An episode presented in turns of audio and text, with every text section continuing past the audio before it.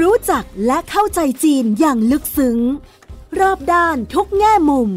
เพื่อให้เท่าทัน ใน มองจีนมุมใหม่ โดย โสพิษวังวิวัฒนา พบแขกรับเชิญ กูรูผู้รอบรู้เรื่องจีน ดรภัยจิต วิบูลธนสาร รองประธานและเลขาธิการหอการค้าไทยในจีน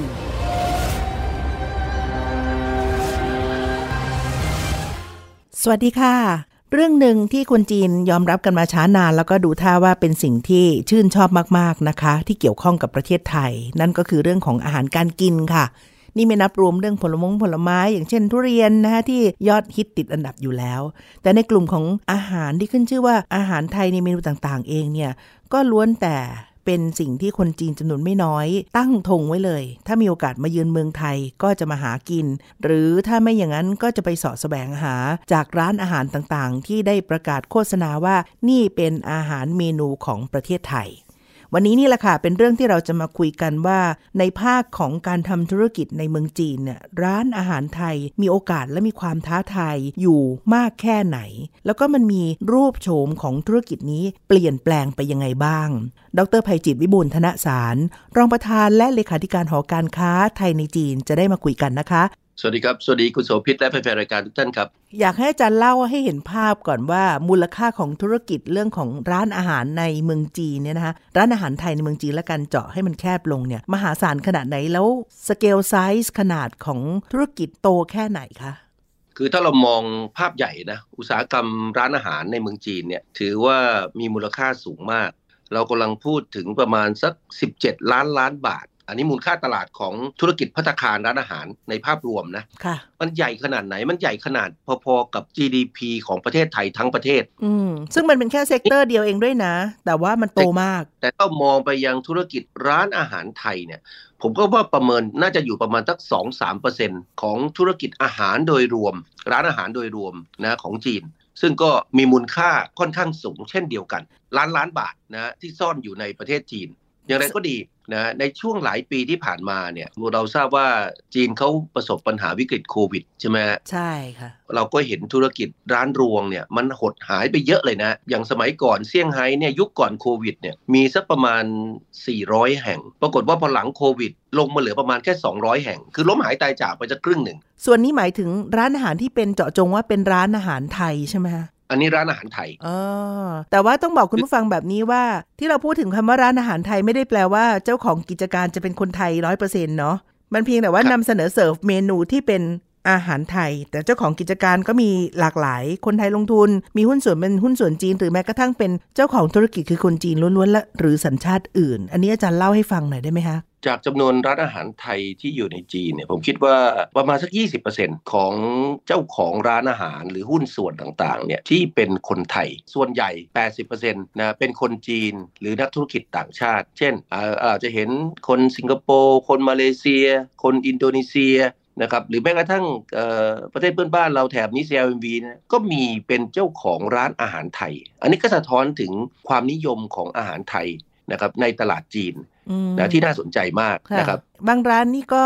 มีการผสมคือเหมือนกับเป็นร้านอาหารที่นำเสนออาหารในกลุ่มอาเซียนนะผสมผสมเวียดนามบ้างมาเลเซียบ้าง อยู่ในร้านเดียวกัน แล้วก็มีเมนูอาหารไทยแบบนี้ก็มีนะคะอาจารย์ ใช่ครับใช่ครับเนี่ยที่ผมกำลังจะเกริดประเด็นนี้ว่าพอเรามีเจ้าของธุรกิจเป็นคนในประเทศเพื่อนบ้านแถบนี้ บางทีเขาก็จะนำเสนออาหารที่มีมีลักษณะเป็นฟิวชั่นควบคู่ไปกับอาหารของประเทศเขาอยู่ด้วยค่ะนะครับเพิ่มความหลากหลาย แต่อืมอย่างน้อยบางทีเขาก็ขายความเป็นไทยพยายามบอกว่านี่เป็นอาหารของอาเซียน ซึ่งก็ได้รับความนิยมในระดับหนึ่งครับค่ะทีนี้สิ่งที่เราก็ไม่รู้เนาะว่า เวลาขึ้นชื่อเป็นอาหารไทยแล้วรสชาติมันจะเป็นดั้งเดิมไหมหรือว่าพ่อครัวแม่ครัวเนี่ยเป็นคนไทยไหมหรือได้เรียนรู้สูตรการทำแบบต้นตำรับจริง ๆ หรือเปล่าอะคะอาจารย์เอ่อส่วนใหญ่ในช่วงหลังเนี่ยต้องยอมรับว่าคนจีนก็พยายามจะปรับเปลี่ยนนะรสชาติต่างๆ ให้มันสอดรับ กับพฤติกรรมผู้บริโภคให้มากที่สุด ในสมัยก่อนเนี่ยคนจีนก็อาจจะไม่ทานเผ็ดนะเขาก็อาจจะระดับความเผ็ดลดลงค่ะนะครับหรือคนในบางหัวเมืองเขาไม่ทานหวาน เขาก็ปรับรสชาติไม่ให้หวาน หรือในบางพื้นที่ทานเค็มเขาก็ปรับให้มันเค็ม อันนี้ก็เป็นการปรับรสชาติตอนนี้ในเรื่องของความเป็นไทยแท้เนี่ยต้องบอกว่า 3-4 ปีหลังเนี่ยกลับพบว่าได้รับความนิยมมาก อาจจะเป็นเพราะเห็นคนจีนเนี่ย เดินทางมาเที่ยวเมืองไทยเยอะในยุคก่อนโควิดนะที่สมัยก่อนเป็นปีละเป็นสิบล้านคนใช่ไหมเพราะคนเหล่าทานอาหารไทยที่เมืองไทยก็มีความรู้สึกว่าเนี่ยแหละคือไทยแท้พอกลับไปอยู่เมืองจีนนะอยากทานอาหารไทยขึ้นมา ก็พยายามถามหามองหาร้านอาหารไทยที่มีรสชาติดั้งเดิมมากขึ้นนะครับผมเจอคนจีนประจำก็จะถามเออแนะนำร้านอาหารไทยหน่อยสิร้านไหนนะที่มีรสชาติดั้งเดิมบ้างอย่างไรนะครับ อันนี้ก็สะท้อนว่าเออแสดงว่ากระแสในช่วงหลังเนี่ยนะให้ความสำคัญกับรสชาติที่มีความดั้งเดิม หรือมีความเป็นไทยที่เพิ่มมากขึ้นครับสถานการณ์โควิด กระทบอย่างมากเหมือนกันกับกิจการร้านอาหาร ที่อยู่ในเมืองจีนโดยภาพรวม อาจารย์เล่าให้ฟังหน่อยได้ไหมคะว่า ว่าก่อนแล้วก็หลังโควิดเนี่ยมันเปลี่ยนรูปโฉมไปยังไงบ้างคะในภาพใหญ่เนี่ยจำนวนร้านอาหารไทยเนี่ยนอกจากลดลงแล้ว ลักษณะของเชิงโครงสร้างของรายได้ก็เริ่มเปลี่ยนแปลงไปนะคนจีนส่วนหนึ่งก็ไว้ง่ายซื้อความสะดวกนะไม่อยากออกมาทานอาหารนอกบ้าน หรือมาทานอาหารนอกบ้านไม่สะดวก แต่เขาก็มีแอปนะในการสั่งซื้ออาหารไทยจากที่ร้านแล้วให้ไปส่งที่บ้าน ปรากฏว่าพอหลังโควิดมาเนี่ยพฤติกรรมดังกล่าวนะยังคงดำรงอยู่ค่อนข้างเยอะนะครับเอาเป็นว่าก่อนโควิด รายได้จากการทานอาหารภายในร้านอาจจะมากกว่า 80%ค่ะปรากฏว่าพอหลังโควิดปุ๊บมันกลายเป็น 50-50 เลย หรือบางร้านนะขายแบบสั่งซื้อผ่านแอปเนี่ยในสัดส่วนที่มากกว่านั่งทานอาหารในร้าน คือคนไม่มาทานอาหารที่ร้านอะเพื่อความสบายใจในเรื่องสุขภาพสุขอนามัยหรืออะไรก็ตาม ก็เป็นสะท้อนถึงพฤติกรรมอีกส่วนหนึ่งนะที่เปลี่ยนแปลงไป แต่ที่น่าใจอีกส่วนหนึ่งนะและผมคิดว่ามันก็อาจจะเป็นปัจจัยเชิงบวก ที่ทำให้ธุรกิจร้านอาหารไทยเนี่ยมันมีแนวโน้มที่จะกลับมาพลิกฟื้นแล้วก็เติบโต ก็คือว่าคนจีนเนี่ยเขายินดีจะจ่ายตังค์แพงขึ้นมากขึ้นเพื่อทานอาหารไทย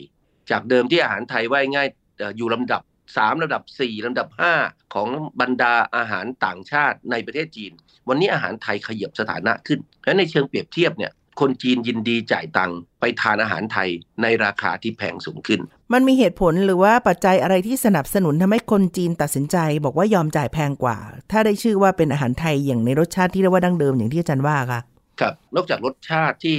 ผ่านมา 15-20 ปี คนจีนที่เริ่มคุ้นชินมากขึ้นจำนวนนักท่องเที่ยวที่มานะครับแล้วรู้สึกเป็นบวก ต่อประเทศไทยต่ออาหารไทย โดยเฉพาะยิ่งมิติในเชิงของสุขภาพที่คนจีนใส่ใจมากขึ้น เพราะหลังโควิดเนี่ยแล้วเขาเจอคนไทยเขาก็จะแปลกใจมาก เวลาเจอกันเขาเอ้ยนี่อายุ 50 แล้วเหรอนี่อายุ 60 แล้วเหรออดูไม่ออกนะเราก็บอกว่าอ๋อเคล็ดลับของเราก็คือการทานอาหารไทย เพราะมันมีสมุนไพร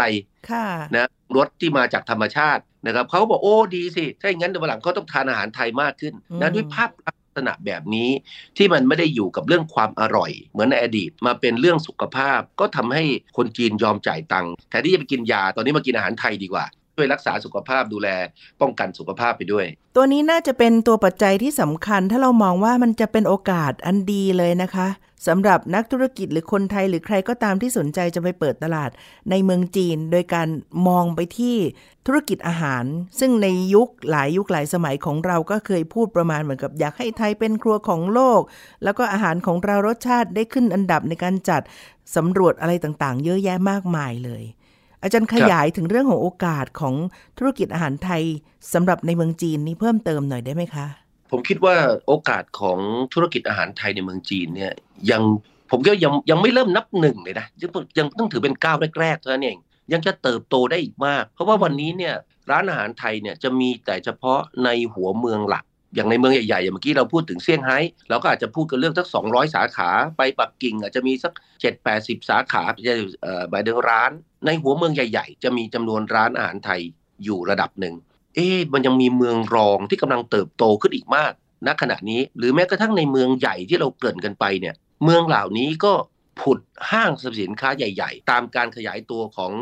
อาจจะเป็นรถไฟใต้ดิน อาจจะเป็นโครงข่ายรถไฟความเร็วสูงหรืออะไรก็ตามนะ อย่างต่อเนื่อง อย่างเซี่ยงไฮ้เนี่ยเขาตั้งเป้าเลยว่า เขาจะต้องมีห้างขนาดใหญ่ มีคอมเพล็กซ์ขนาดใหญ่ ผุดขึ้นอย่างน้อย 10 โครงการต่อปี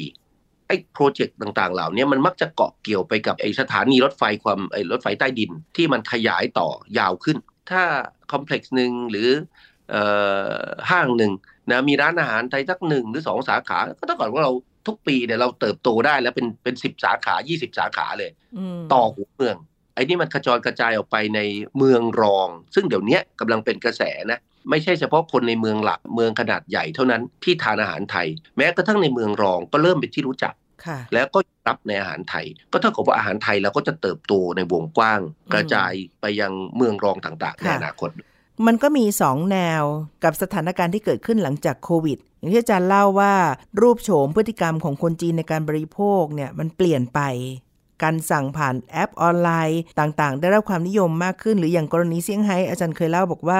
จากเดิมมีมากกว่า 400 แห่งเนี่ยมันก็ลดวูบลงมาเหลือประมาณสักครึ่งหนึ่งเลยเหมือนกัน แต่ไม่ได้แปลว่าธุรกิจมันจะติดตัน เพราะว่าเขาก็จะปรับรูปโฉม ซึ่งในบางครั้งการที่ไม่มีหน้าร้าน แต่ว่ามีครัวแล้วส่ง Delivery ได้ ก็อาจจะเป็นโอกาสอีกด้านหนึ่ง เพราะว่าทำให้ลดต้นทุนในการบริหารจัดการและกันต้องไปตกแต่งร้านด้วย มันก็มองเป็นโอกาสได้ไหมคะอาจารย์ ที่น่าสนใจอีกอันหนึ่ง ตอนนี้ธุรกิจร้านอาหารไทยที่เดิมมีพื้นที่เยอะๆเนี่ยบางทีเขาเซ็นสัญญาเช่าระยะยาวไว้นะสปี 3 ปี แต่เขาเห็นแล้วล่ะว่าจำนวนคนที่มานั่งทานในร้านมันน้อยลง แล้วเขาเริ่มแผนยังไงรู้ไหมเขาพยายามจัดสรรพื้นที่เหล่านั้น เพื่อการวางจำหน่ายสินค้าอาหารและสินค้าไทยอื่น ๆ ภายในร้านเขาว่าง่ายมาถึงทานอาหารไทย อาจจะซื้อขนมขบเคี้ยวของไทยซื้อผลไม้ไทย หรืออาจจะเป็นจุดในการโฆษณาประชาสัมพันธ์ประเทศไทยนะในด้านการท่องเที่ยวในเรื่องของธุรกิจสปาให้เกิดขึ้น นี่คือการสร้างรายได้นะจากพื้นที่ที่เขามีอยู่เพ ราะวันนี้เนี่ยสิ่งหนึ่งที่เราต้องยอมรับคือคนจีนเนี่ยเขามีรายได้เพิ่มมากขึ้น เขาก็มองหาสิ่งดีๆในชีวิต เขาหาซื้อความสะดวกสบาย ถ้าเขาจะต้องทานอาหารไทยแล้วเขาจะต้องไปแวะซูเปอร์มาร์เก็ตเพื่อซื้ออะไรอย่างอื่นเนี่ยบางทีเขาก็ไม่อยากแวะเขาก็ซื้อที่ร้านอาหารไทยเลยแล้วร้านอาหารไทยเหล่านี้นะครับกำลังกลายเป็นไม่ใช่ร้านอาหารที่ขายแต่อาหารไทยเท่านั้น แต่กำลังขายความเป็นไทยนะที่หลากหลายมากขึ้น ถ้ามีพื้นที่เพียงพอ อาจจะไม่ได้ต้องการความใหญ่โตมากมายนัก แต่ยกระดับขึ้นมาได้อีกขั้นหนึ่งก็คือเหมือนกับเป็นพื้นที่ย่อย หน้าร้านย่อย ในการจะเอาของที่แปะแบรนด์ยี่ห้อเป็นไทยเนี่ย ไปวางขายในส่วนนี้เนี่ยยิ่งกว่าเป็นซอฟต์พาวเวอร์จริง ๆ นะคะในความเป็นแบรนด์ของคำว่าประเทศไทยที่ได้รับการยอมรับในสายตาคนจีนนะคะอาจารย์ ถูกต้องครับบางร้านอย่างนี้ เขาไม่ต้องทำเองนะพวกนี้มีคนที่อยากจะขายของพวกนี้เยอะ หรือบางทีเขามาไทยเนี่ยนะรู้ไหมเขาทำยังไงเขามาหิ้วพวกกางเกงมวยจากเมืองไทย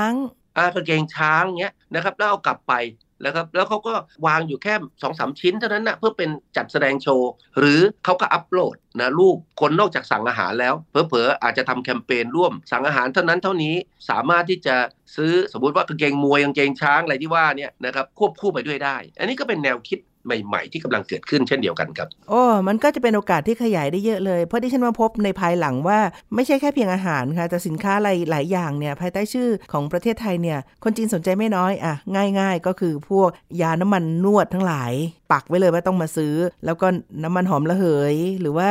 กางเกงที่ว่านี้ค่ะ คุณสมพินะผมผมแชร์นิด อันหนึ่งที่น่าสนใจนะผมรู้สึกว่าแคมเปญอันหนึ่งที่เราเคยทำนะเราทำแบรนด์ซินจีนะครับระหว่างร้านอาหารไทยกับนวดแผนไทยหรือสปาไทยในเมืองจีนคือทานอาหารไทยปั๊บครบถือว่าหนึ่งพันหยวนนะคุณจะได้คูปองลด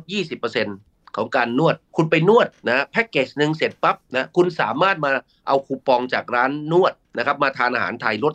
20%ปรากฏว่าคนให้ความสนใจมาก แสดงว่าเวลาคนจีนเนี่ยมาถึงเมืองไทยพอสัมผัสอะไรที่เป็นที่มีความเป็นไทยแล้วเนี่ยนะอารมณ์ความต่อเนื่องเนี่ยมันเกิดขึ้น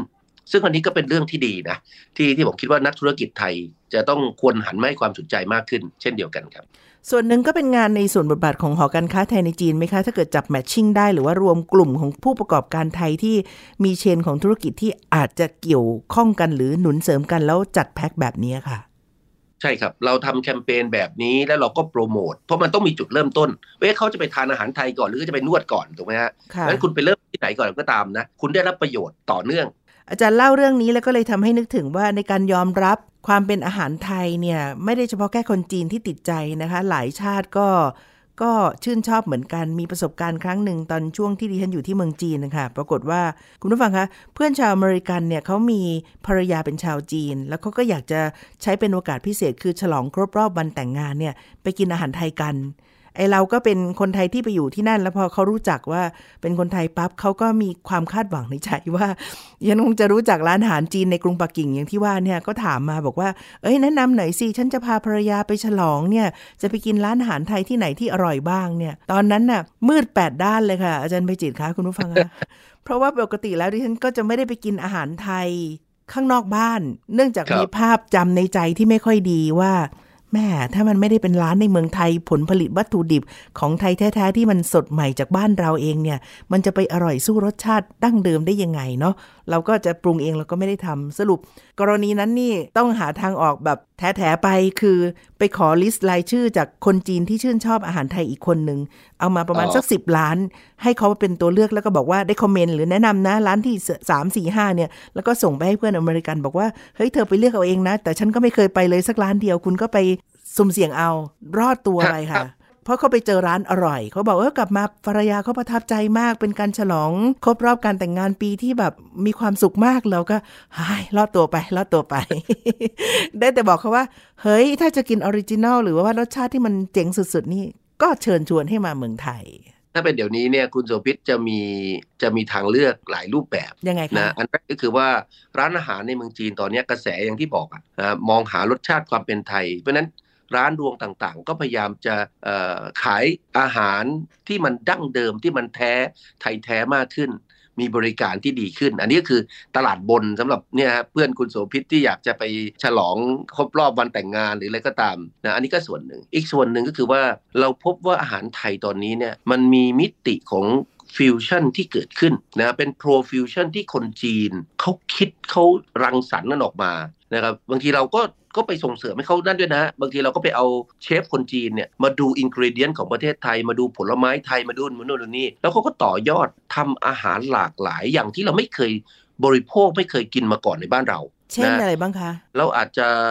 นึกถึงทุเรียนหม้อไฟเราเคยเห็นนะนะที่เขาเอาทุเรียนเม็ดหนึ่งใส่ลงไปในไอไอหม้อไฟอะไอเหมือนสุกี้ที่เขากินเงี้ยเขาบอกว่าเอาทุเรียนใส่ไปเนี่ยมันทำให้รสชาติของน้ำซุปมันหวานอร่อยมากขึ้น หรือเราอาจจะเห็น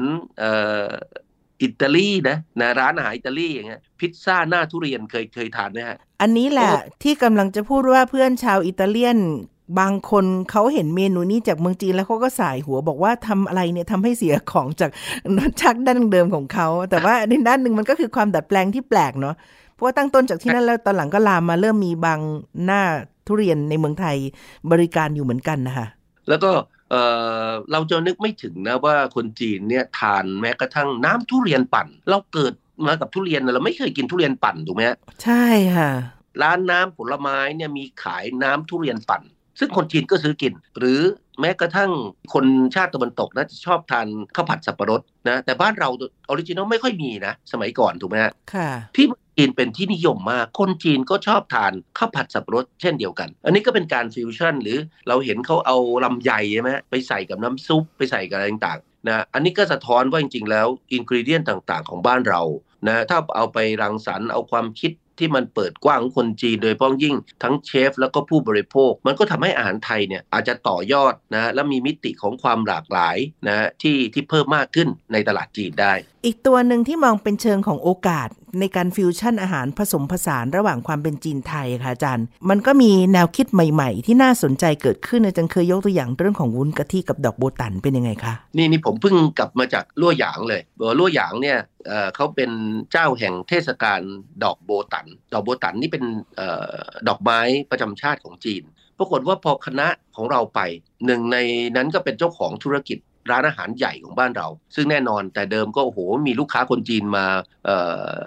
ลิ้มชิมรสอาหารถึงที่เมืองไทย ปรากฏว่า 3 ปีที่ผ่านมา หรือแม้กระทั่งในปีนี้ นักท่องเที่ยวก็ยังไม่เพิ่มมากขึ้นเท่าไหร่ เขาบอกว่างั้นเขาไม่รอละนะครับเขารู้ว่าอาหารไทยเนี่ยเป็นที่ยอมรับ ของตลาดจีน แต่เวลาจะไปตลาดจีนเขาบอกว่าเขาจะต้องคิดเรื่องของฟิวชั่นลักษณะแบบนี้ให้ออกมาพอเขาไปถึงปุ๊บเขาไปเรียนรู้วัฒนธรรมเขาไปชิมอาหารก็ไปดูอะไรต่างๆ โอ้เขารังสรรค์อาหารแปลกๆ ใหม่ๆ ออกมา เช่น กรณีของดอกโบตันนี่น่าสนใจมากนะเราทานวุ้นกะทิมาตั้งนานนะเราก็อาจจะไปทำในรูปดอกไม้ประเภทอื่นถูกไหมฮะพอเขาลั่วหยางปั๊บเขารู้ว่าลั่วหยางดังเรื่องดอกโบตันมีเทศกาลดอกโบตันประมาณเดือนเมษายนของทุกปีรู้ไหมเขาทำไงเขาไปทำวุ้นกะทิทิรูปดอกโบตันออกมาเลยอืมนะเป็นชั้นสวยงามเลยเขาทดลองทำแล้วแล้วก็บอกว่าถ้าเขากลับไปเปิดร้านอาหารที่รั่วหยางเมื่อไหร่ไอ้นี่จะเป็นหนึ่งในขนมหวานที่เขาจะเอาไปเสิร์ฟแล้วเขาผมก็เลยบอกเขาบอกว่าเนี่ยคนจีนมานะ เริ่มเอามาทดลอง ให้เขาลองลองทานดูที่เขารู้สึกยังไงนะเขารู้สึกประทับใจไหมหรือว้าวไหมซึ่งเขาบอกโอ้ได้รับความสนใจอย่างมากแม้กระทั่งส้มตำของเราหรืออะไรก็ตามนะ ต่อไปเขาก็ไปมิกกับอะไรบางอย่างที่เป็นโลโก้ให้ทำให้รสชาตินะมันถูกปากแล้วก็เป็นที่ยอมรับสำหรับคนท้องถิ่นได้ง่ายได้เร็วขึ้นนะนี่ก็เป็นเป็นแนวคิดของเป็นนวัตกรด้านอาหารนะครับในยุคใหม่ของเราที่พร้อมจะรังสรรค์อาหารใหม่ ๆ ออกมา ครับค่ะ และยังคงความเป็นรสชาติดั้งเดิมได้อยู่ด้วยนะคะเราพูดถึงครับโอกาสกันมาอยู่ค่อนข้างมาก แต่ว่าในเวลาเดียวกันเนี่ยสภาพแวดล้อมมันเปลี่ยนไปค่ะ คุณผู้ฟัง หลายอย่างก็มีปัจจัยที่มาทำให้เกิดผลซึ่งเรียกว่าเป็นความเสี่ยง หรือมีโอกาสจะเกิดปัญหาได้ จนกลายเป็นความท้าทายที่ต้องรับมือมันด้วยเหมือนกัน โดยเฉพาะยุคหลังที่การแข่งขันมันเพิ่มมากขึ้น แล้วก็อย่างที่อาจารย์ภัยจิตบอกเมื่อสักครู่ว่า พฤติกรรมการกินการบริโภคของคนจีนเปลี่ยนไป อะไรบ้างคะที่เป็นความท้าทายที่รอสำหรับผู้ประกอบการไทยหรือคนที่สนใจอยากจะเอาอาหารไทยไปสู่คนจีนค่ะ ครับ คือถ้าเราเมื่อกี้เราคุยกันว่าเอ่อตอนเนี้ยธุรกิจร้านอาหารเนี่ยมันเริ่มพลิกฟื้นกลับคืนมาละใช่ร้านอาหารคอยได้รับประโยชน์จากการว่าง่ายๆเปิดเปิดบ้านเปิดเมืองเปิดประเทศของของจีนค่ะสิ่งที่ เกิดขึ้นตามมาก็คือว่าระดับของการแข่งขันเนี่ยก็เพิ่มสูงขึ้น แน่นอนถ้าเรามองตลาดร้านอาหารไทยนะว่าแบ่งเป็น 2 ส่วนหลักๆ ส่วนที่จับตลาดบนก็มองออลูกค้าที่มีรายได้สูงนะครับมุ่งเน้นรสชาติอาหารที่ดีคุณภาพดีบริการชั้นเลิศอะไรก็ว่าไป ส่วนนี้ไม่ค่อยมีปัญหา แต่กลุ่มที่จับตลาดระดับกลาง พวกนี้จะมองเรื่องของราคาและคุณภาพควบคู่กันไป เว้ทำยังไงนะ ตอนนี้มันแข่งขันสูง ขยับราคาขึ้นลำบากทำยังไงจะลดต้นทุนค่าใช้จ่าย สิ่งที่เขาคิดตามมา ก็คือว่าเอ๊ะในการลดต้นทุนค่าใช้จ่ายก็เปลี่ยนอีกิวเดียน ปลี่ยนวัตถุดิบที่มีอยู่ไอ้เรานึกง่ายๆ ก็เช่น เราเห็นน่ะบางทีข้าวเหนียวมะม่วงบ้านเรานะนะก็ถูกเอ่อเปลี่ยนจากมะม่วงไทยไปเป็นมะม่วงของจีน หรือมะม่วงมะม่วงของฟิลิปปินส์หรืออินเดียทดแทนเข้ามาเพราะมะม่วงเหล่าชาติเหล่านั้นเนี่ยอาจจะตอบผลตอราคาถูกถูกกว่ามะม่วงไทยนะไอ้อย่างเงี้ยเราเข้าใจได้ แต่ปรากฏว่าตอนหลังเนี่ยมันไปไกลกว่านั้น ธุรกิจอาหารไทยที่เมื่อกี้เราบอกเราเห็นคนจีนนะธุรกิจจีนเนี่ยเปิดร้านจำนวนมากเลยนะบางทีรายหนึ่งนะเขาอาจจะมีเป็น 10บสสาขานะครับใน 10สาาขาของเขาเนี่ยถ้าเขาสามารถปรับลดต้นทุนต่อจานอะไรได้เนี่ยโอ้โหมันเท่ากับว่าลดเพิ่มขึ้นเป็น 10 เท่าไว้ง่ายเพราะว่ามี10 สาขาอย่างนี้เขาก็คิดว่าทำยังไงเขาจะลดค่าใช้จ่ายต่างๆ เหล่านั้นลงได้ต่นี่ไอ้สิ่งที่เขาคิดเนี่ยนะภาษาจีนเขาเรียกเครือจี้เหินหัว คือนวัตกรรมที่มันไกลเกินขอบเขตในความรู้สึกนะครับคือเอ๊แทนที่จะไปเปลี่ยนอินกรีเดียนอะไรบางอย่าง เขากลับไปเปลี่ยน แล้วก็ไปเอาสารแต่งกลิ่น แต่งสีเข้ามาทดแทนวัตถุดิบของไทย เช่นอืมทำต้มขาไก่ทำต้มยำกุ้งหรืออะไรก็ตามนะ นอกจากเปลี่ยนกุ้งไปไปเป็นกุ้งของชาติอื่นที่ถูกแล้วไอ้กะทิเนี่ยทำยังไงที่จะตัวนะ ไม่ใช้กะทิของไทย ไม่พอเอาไปเอาสารแต่งกลิ่นแต่งสีทำเสมือนว่าไอ้เนี้ยมันเป็นน้ำกะทิ เพราะบางทีคนจีนผู้บริโภคจำนวนมากเนี่ยก็ยังไม่รู้รสชาติที่แท้จริง ยังไม่รู้ความเป็นไทยของอาหารไทยอย่างแท้จริง พวกนี้ก็จะพยายามไปยำนะสิ่งต่างๆ เหล่านี้เข้าด้วยกันลดกะทิไป แต่ที่จะใช้เครื่องต้มยำก็มาใช้สารแต่งกลิ่นแต่งสี ทีนี้สิ่งที่มันกับผมกังวลใจในเรื่องเหล่านี้เนี่ยนะก็คือว่าเอ๊ะถ้ามันเป็นอย่างนี้ต่อไปเนี่ยนักธุรกิจเหล่านี้เขาพร้อมจะต่อยอดเราคุยเรื่องเรื่องโลกดิจิทัลของจีนนะที่มันวิวัฒนาการไปเนี่ยเพราะเขามีหลาย ๆ สาขาเขาก็พร้อมที่จะลงทุนเรื่องค่าการตลาดอืนะมในการที่จะโปรโมทร้านเขาจ้างคนเบอๆนะจ้างคนมากดไลค์ให้คะแนนสูง ๆ กับร้านของเขาถ้าเพื่อนของคุณโสภิตเมื่อสักครู่นี้นะมาในยุคปัจจุบันเนี่ยเขาก็กดดูจากโทรศัพท์มือถือเลยว่าเอ๊ะร้านอาหารไทยนะที่ใกล้บ้านตรงนี้เนี่ยที่มีจำนวนดาวดีๆอยู่ตรงไหนบ้างแล้วก็นั่งไล่ดู แล้วก็ไปร้านเหล่านั้นเพราะเอิญถ้าไปเจอร้านเหล่านี้ สิ่งที่จะเกิดขึ้น แล้วก็อาจจะส่งผลกระทบเชิงลบก็คือ ผู้บริโภคเหล่านั้นก็ไม่รู้แล้วไม่พอนะ ต่อไปอาจจะทึกทักว่าไอ้รสชาติอย่างเนี้ยคือรสชาติที่แท้จริง มันก็จะทำให้อาหารไทยในด้านหนึ่งผิดเพี้ยนไป ตามมาด้วยพฤติกรรมการบริโภคที่ผิดเพี้ยนไป รู้ไหมเกิดอะไรไหมเขาก็จะไปกดดันแม้กระทั่งซัพพลายเออร์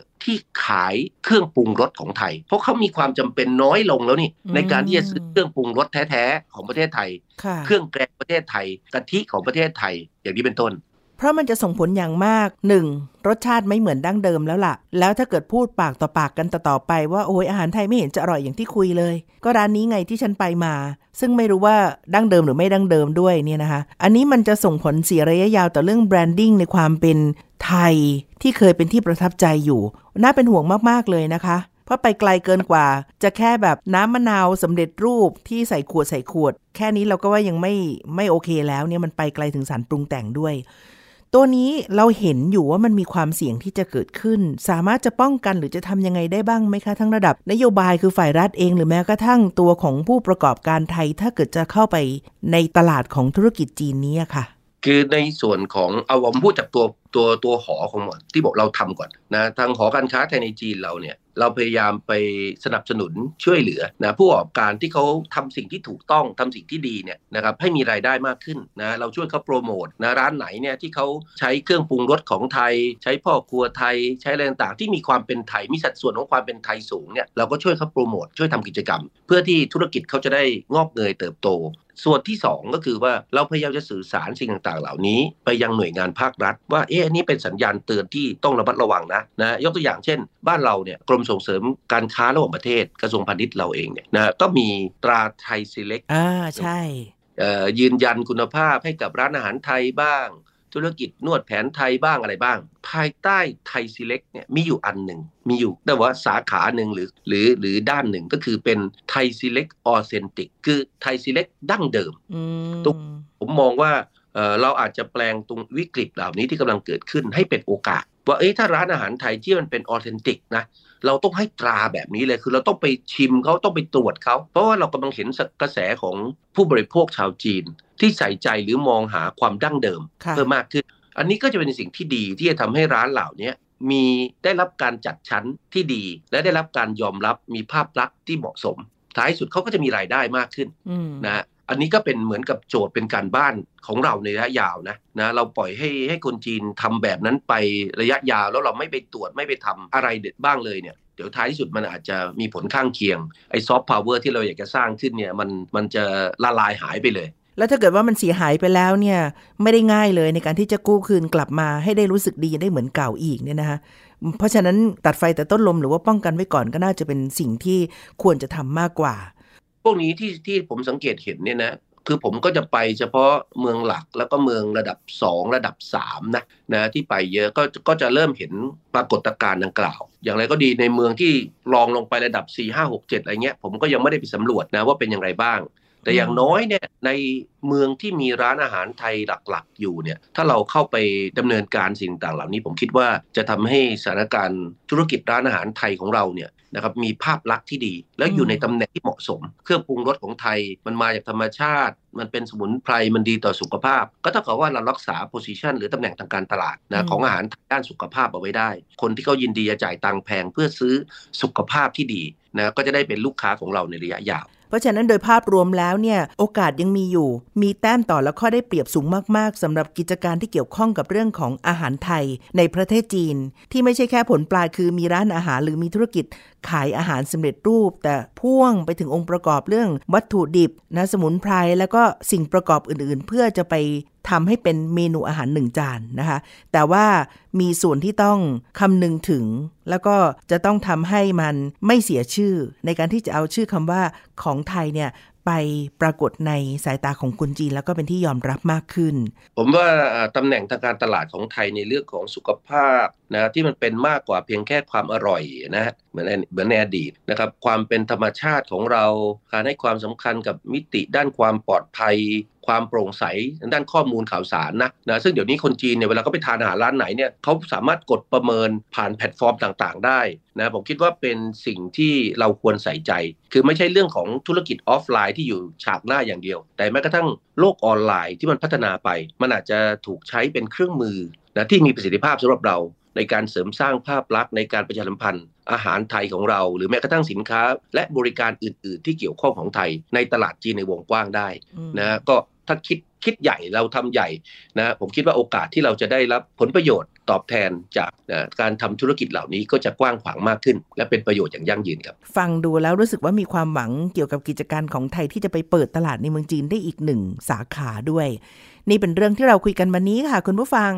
ดรไพจิตวิบูลธนสาร รองประธานและเลขาธิการหอการค้าไทยในจีน และดิฉันโสภิตหมังมิวัฒนา เราสองคนลาแล้วนะคะ พบกันใหม่ในอีพีหน้า สวัสดีค่ะ สวัสดีครับ